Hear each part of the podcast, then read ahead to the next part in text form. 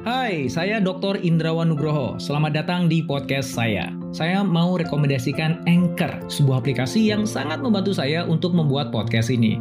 Layanan Anchor itu gratis dan kamu bisa download di App Store atau Play Store atau bisa juga diakses di websitenya www.anchor.fm. Yuk, mangga dicoba.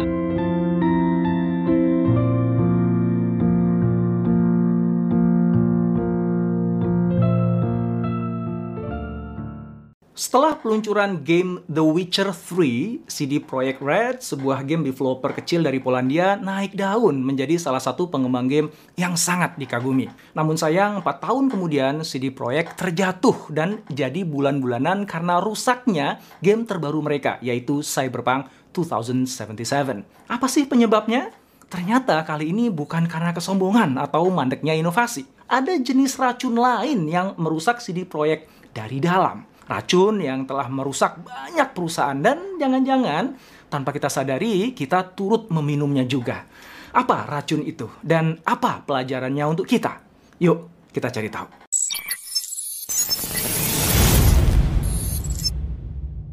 Kita akan mulai dengan melihat bagaimana CD Projekt tumbuh dari perusahaan kecil yang tidak diperhitungkan hingga menjadi perusahaan pengembang game yang disegani. Kemudian kita akan kaji apa racun yang membuat Cyberpunk 2077 game CD Projekt yang paling diantisipasi dalam satu dekade ini hancur berantakan. Dan terakhir kita akan bahas tiga pelajaran penting yang bisa kita ambil dari kisah ironis ini. CD Projekt didirikan oleh Marcin Iwinski dan Michal Kicinski pada tahun 1994 di Warsaw, ibu kota Polandia. Sesuai namanya, CD Projekt menjalankan bisnis jualan CD game pada awal-awal berdirinya. Kemudian di tahun 2002, CD Projekt membentuk studio pengembangan game yang diberi nama CD Projekt Red atau sering kali disingkat menjadi CDPR. Setelah melalui berbagai tantangan, terutama karena para founder CDPR itu belum punya pengalaman membuat game sebelumnya, maka di tahun 2007 meluncurlah sebuah game pertama mereka dengan nama The Witcher yang dibuat berdasarkan novel karangan Andre Sapkowski.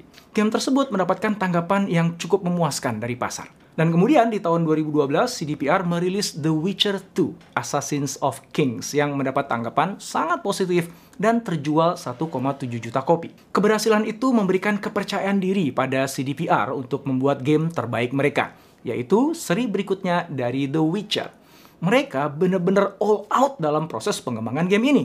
Dari membangun game engine yang baru untuk mengakomodir desain open world-nya, hingga memoles grafik, serta membangun jalinan cerita yang dalam. Setelah tiga setengah tahun pengembangan dengan satu tahun full kerja lembur gila-gilaan atau sering disebut dengan crunch, maka pada tahun 2015 CDPR meluncurkan The Witcher 3 Wild Hunt yang sangat sukses di pasar. The Witcher 3 terjual 28 juta kopi di seluruh dunia dan mendapatkan 250 award atas kualitas gamenya yang fantastis. Untuk menggambarkan betapa bagusnya game itu, ini ada game keren dari uh, Naughty Dog ya, judulnya The Last of Us. Dan ini game paling keren dari Rockstar, Red Dead Redemption 2. Dan hingga hari ini saya belum menamatkan keduanya ya. Susah cari waktu main gamenya ya. Tapi ini game The Witcher Free Wild Hunt saya mainkan sampai tamat. Kesuksesan The Witcher 3 melambungkan nama CDPR sebagai salah satu pengembang game terbaik dunia. Disejajarkan dengan pengembang game yang sudah terlebih dulu menguasai jagat pergaman seperti Naughty Dog dan Rockstar. CDPR menjadi perusahaan kebanggaan warga Polandia Bahkan saat Presiden Barack Obama mengunjungi Polandia, Perdana Menteri Polandia Donald Tusk itu memberi Obama game The Witcher sebagai kenang-kenangan. The Witcher kemudian berkembang menjadi franchise yang menambah pundi-pundi keuntungan CDPR. Mulai dari game, novel, permainan kartu, hingga serial TV yang diproduksi dan ditayangkan oleh Netflix. Dalam waktu singkat, CDPR menjadi the most valuable video game company di Eropa di tahun 2020. Bahkan mengalahkan pengembang game asal Prancis yang berdiri lebih dulu yaitu Ubisoft. CDPR juga dikenal sebagai pengembang game yang ramah pada gamers. Nggak seperti pengembang game lain seperti Electronic Arts misalnya yang dibenci gamers karena memeras isi dompet gamers dengan paid downloadable contents dan beragam microtransactions yang membuat gamers bisa pay to win. Model bisnis CDPR itu simple. Kamu beli gamenya, kamu dapat semuanya. No hidden fees. Kesuksesan The Witcher 3 mendongkrak ambisi CDPR setinggi langit. CDPR ingin mengembangkan game paling sophisticated dan paling kompleks berjudul Cyberpunk 2077 berdasarkan game tabletop karya Michael Allen Pondsmith. Konsep game dan desain dari dunia Cyberpunk 2077 itu membuat kehebatan Witcher 3 jadi nggak kelihatan ada apa-apanya. Di Januari 2013, CDPR merilis teaser Cyberpunk yang pertama. Teaser ini langsung memicu excitement di kalangan fans dan gamers. Investor juga nggak mau ketinggalan. Logikanya sederhana, kalau Witcher 3 aja bisa untung besar, apalagi game ini. Pada perhelatan E3 tahun 2018, CDPR mengundang media dan game review untuk melihat demo gameplay Cyberpunk 2077. Demo yang berlangsung selama 45 menit itu langsung bikin heboh. Belum pernah ada game yang sehebat apa yang mereka saksikan dalam demo itu. Excitement para fans membuncah dan memicu hype atas game paling fenomenal sepanjang masa. Ironisnya, mereka nggak tahu bahwa demo gameplay yang mereka saksikan itu ternyata palsu. Karena realitanya, hingga saat itu para developer game Cyberpunk belum berhasil menciptakan game seperti yang ditampilkan saat demo. Kepalsuan itu mencerminkan apa yang terjadi di balik layar hingar-bingar Cyberpunk 2077. Kepalsuan yang menggulung menjadi bola salju yang kemudian merusak nama baik CDPR. Memang apa sih yang terjadi di balik layar? Desain game Cyberpunk berbeda sekali dari Witcher 3. Karena settingnya di dunia yang berbeda, maka aset-aset The Witcher nggak bisa dipakai ulang di Cyberpunk. Selain itu, Witcher adalah game third person. Sementara Cyberpunk adalah game first person. Karenanya, tim developer terpaksa harus merevisi atau bahkan membuat game engine yang baru. Nah, kondisi itu membuat tim game design harus kejar-kejaran dengan tim pengembang game engine. Ibaratnya kereta api harus bisa jalan di saat yang sama rel keretanya lagi dibangun. Nah, di tengah keribetan itu, Adam Badowski, Head of Studio CDPR, mengambil alih peran proyek leader Cyberpunk. Dia meminta tim developer untuk melakukan revisi mayor pada game yang tengah mereka buat. Dia ingin gamenya jadi lebih besar, lebih sophisticated dengan fitur-fitur baru yang lebih kompleks. Para anggota tim developer senior nggak setuju karena itu berarti banyak pengerjaan ulang. Adam didukung oleh top eksekutif lainnya tetap bersikeras dengan keinginannya itu. Akhirnya banyak developer senior yang hengkang dari CDPR. Dan mereka yang masih bertahan semakin khawatir akan kemampuan tim dalam menyelesaikan game yang semakin kompleks itu. Seolah beban kerja tim developer itu belum cukup berat, top eksekutif CDPR menuntut agar tim membuat game Cyberpunk dapat dimainkan di semua format. PC, current gen console, dan next gen console. Tujuannya adalah untuk memuaskan para investor. Karena dengan begitu mereka akan mampu menjual lebih banyak game ke pasar. Akhirnya para developer dipaksa kerja lembur. Istilahnya crunch, di mana developer kerja sepanjang waktu. 16 jam sehari, 6 hingga 7 hari seminggu.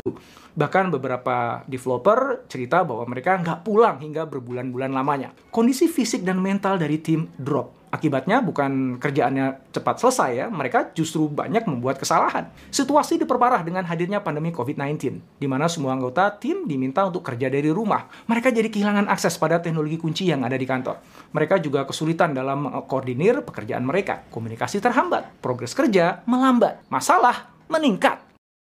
Hai, sebelum kita lanjut podcastnya, kamu sudah pernah dengar Anchor kan? Anchor adalah all-in-one podcast editing platform yang saya gunakan untuk rekaman, edit suara, tambah lagu, dan semua hal dalam pembuatan podcast yang sedang kamu dengerin ini. Anchor bisa membantu kamu bikin podcast kamu sendiri loh. Caranya gampang, tinggal download dari App Store atau Play Store, atau bisa juga diakses di www.anchor.fm. Download Anchor sekarang ya.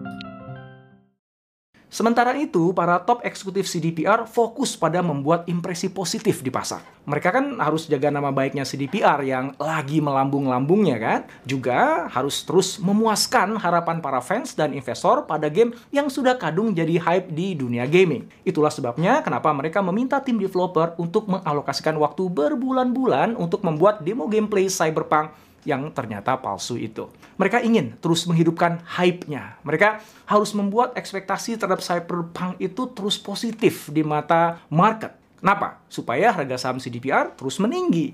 Nah, CDPR semakin menggenjot upaya marketing dari gamenya, walaupun gamenya sendiri sebenarnya masih jauh dari siap. Puncaknya adalah pada perhelatan E3 tahun 2019. CDPR menggelar event promosi Cyberpunk yang memukau dengan menghadirkan Keanu Reeves secara live di atas panggung. Hari itu, Keanu yang memainkan salah satu karakter kunci dalam game Cyberpunk secara resmi mengumumkan tanggal rilis gamenya, yaitu 16 April 2020. Semua fans yang menyaksikan menjerit bahagia. Sementara tim developer yang mendengar menjerit kaget sambil bengong. Ternyata tim marketing nggak koordinasi dulu terkait penentuan tanggal rilis gamenya. Menurut tim developer, tanggal rilis yang paling realistis itu bukan 2020, tapi 2022. CDPR menghabiskan biaya 209 juta US dollar untuk marketing, hampir dua kali lipat dari biaya pengembangan gamenya sendiri, yaitu 121 juta US dollar. Para developer mengeluh, seandainya sumber daya itu digunakan untuk pengembangan game, maka banyak masalah bisa terhindar dan mereka akan benar-benar punya game yang terbaik sepanjang masa. Tapi setiap kali top eksekutif itu dihadapkan pada masalah pengembangan, jawaban mereka itu hampir selalu nanti juga bisa selesai sendiri kok. Buktinya dulu kita bisa kok saat buat The Witcher Free. Jadi semuanya akan baik-baik aja lah. Walaupun begitu, strategi marketing CDPR yang agresif itu kelihatannya berhasil. Cyberpunk 2077 menjadi game paling dinantikan pada saat itu dengan lebih dari 100 penghargaan E3 2018 bahkan sebelum gamenya dirilis. Cyberpunk menerima 8 juta pre-order yang menurut CDPR sudah bisa menutupi biaya pembuatan dan pemasaran dari Cyberpunk itu sendiri. Karena belum siap, rilis game Cyberpunk akhirnya diundur ke 17 September, kemudian diundur lagi ke 19 November, hingga akhirnya dirilis di 10 Desember 2020. CDPR pun memaksakan merilis gamenya di PS4 dan Xbox One selain PC dan Google Stadia. Alasan pemaksaan itu adalah karena CDPR nggak ingin melewatkan musim liburan akhir tahun. Selain itu, pengunduran yang lebih lama lagi akan berdampak negatif pada harga saham. Event peluncuran Cyberpunk 2077 yang telah dinanti-nanti itu berubah menjadi sebuah sebuah bencana bagi CDPR. Banyaknya bug dalam game, khususnya pada versi PS4 dan Xbox One, membuat gamenya hampir nggak bisa dimainkan menurut para fans. The New York Times menyebut peluncuran Cyberpunk sebagai salah satu bencana paling mencolok dalam sejarah industri game. CD Projekt Red gagal memenuhi harapan untuk apa yang diantisipasi sebagai rilis game terbesar di tahun itu. Sebagian komentator bahkan menyebut CDPR telah fall from grace, jatuh dari keagungannya. Sony bahkan menarik Cyberpunk dari PlayStation Store dan menawarkan pelanggannya untuk refund. Microsoft masih sempat menjual Cyberpunk di Microsoft Store, tapi dengan warning untuk calon pembeli. Kemudian Microsoft mengikuti jejak Sony untuk menawarkan refund bagi pelanggan yang kecewa dengan gamenya. CD Projekt dituntut oleh para investor atas kurangnya transparansi dan pengelolaan yang buruk. Saham CDPR terjun bebas. Dari hot stocks jadi yang terburuk di Eropa. Namun demikian, bukan berarti Cyberpunk gagal secara komersil. CDPR mengumumkan berhasil menjual 13 juta unit senilai 700 juta US dollar dalam 10 hari penjualan pertamanya. Hal itu lumayan mendongkrak nilai saham CDPR. Namun, nama baik sudah kadung rusak. CDPR harus bekerja keras untuk memperbaiki citranya. Berita baiknya adalah manajemen CDPR menyadari kesalahan mereka. Dalam video resmi yang dirilis perusahaan, Marcin Iwinski, co-founder CDPR, menyampaikan permohonan maafnya. Dia membela para developer berbakat yang telah bekerja keras menciptakan game Cyberpunk dan mengambil tanggung jawab penuh atas semua masalah yang terjadi dalam pengembangan dan peluncuran Cyberpunk. Semoga kerendahan hati untuk mengaku salah ini akan jadi titik tolak kebangkitan kembali CDPR. Ada tiga pelajaran penting yang saya temukan di sini. Pertama adalah the need to impress is poisonous. Kebutuhan untuk mengesankan orang lain adalah racun. Pujian bertubi-tubi pada manajemen CDPR atas kesuksesan The Witcher Free memicu kebutuhan untuk terus memberikan impresi mengesankan para fans, reviewers, dan juga investor. Semakin tinggi pujiannya, semakin tinggi pula kebutuhan untuk membangun impresi yang lebih. Bahkan ketika kenyataannya berkata lain. Sebagai ilustrasi, ketika seseorang tiba-tiba usahanya berhasil, sehingga mendadak kaya raya, orang-orang akan memuji dan mengagung-agungkan dia. Dia jadi simbol kesuksesan, jadi impian banyak orang. Nah, dia akan berjuang mati-matian untuk menjaga citra yang sudah terbentuk itu. Selain menikmatinya, dia juga nggak mau mengecewakan mereka yang udah mengagungkannya kan. Walaupun kemudian ketika usahanya jatuh dan dipenuhi masalah, dia tetap harus menjaga citranya. Dia akan hutang sana-sini untuk mempertahankan gaya hidupnya agar terus dipandang sebagai orang kaya yang sukses. Hingga suatu saat, kebohongan itu terkuak. Rumah kartu yang disusunnya akan runtuh. Kedua, don't bet on luck, work on it. Jangan bertaruh pada keberuntungan, kerjakan dengan sungguh-sungguh. Gak ada yang salah dengan ambisi yang tinggi. Yang salah adalah menggantungkan ambisi tinggi itu pada keberhasilan masa lalu. Karena formula sukses yang membawa Anda untuk berhasil hari ini gak bisa membawa Anda untuk berhasil pada tingkatan yang lebih tinggi. Anda harus go the extra mile, bahkan harus menciptakan ulang diri Anda sendiri dan juga tim Anda bahkan. Ya nggak mudah jelas ya, tapi itulah harga yang harus dibayar untuk bermain di level atau tingkatan yang lebih tinggi. Ketiga, top-down connection is crucial hubungan atas bawah sangat krusial. Organisasi yang baik itu seperti satu tubuh. Ada mata yang melihat ke depan dan otak yang memerintahkan tangan dan kaki untuk bergerak maju.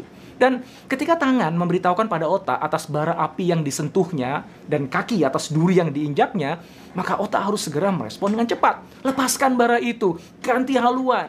Nah sayangnya banyak top manajemen yang nggak connect dengan tim operasional di lapangan. Maka semuanya jadi berantakan. Semua jadi korban. Dengan yang di bawah berkorban paling besar. Itulah tiga pelajaran yang saya temukan. Apa pelajaran lain yang Anda dapati dari kisah Cyberpunk ini?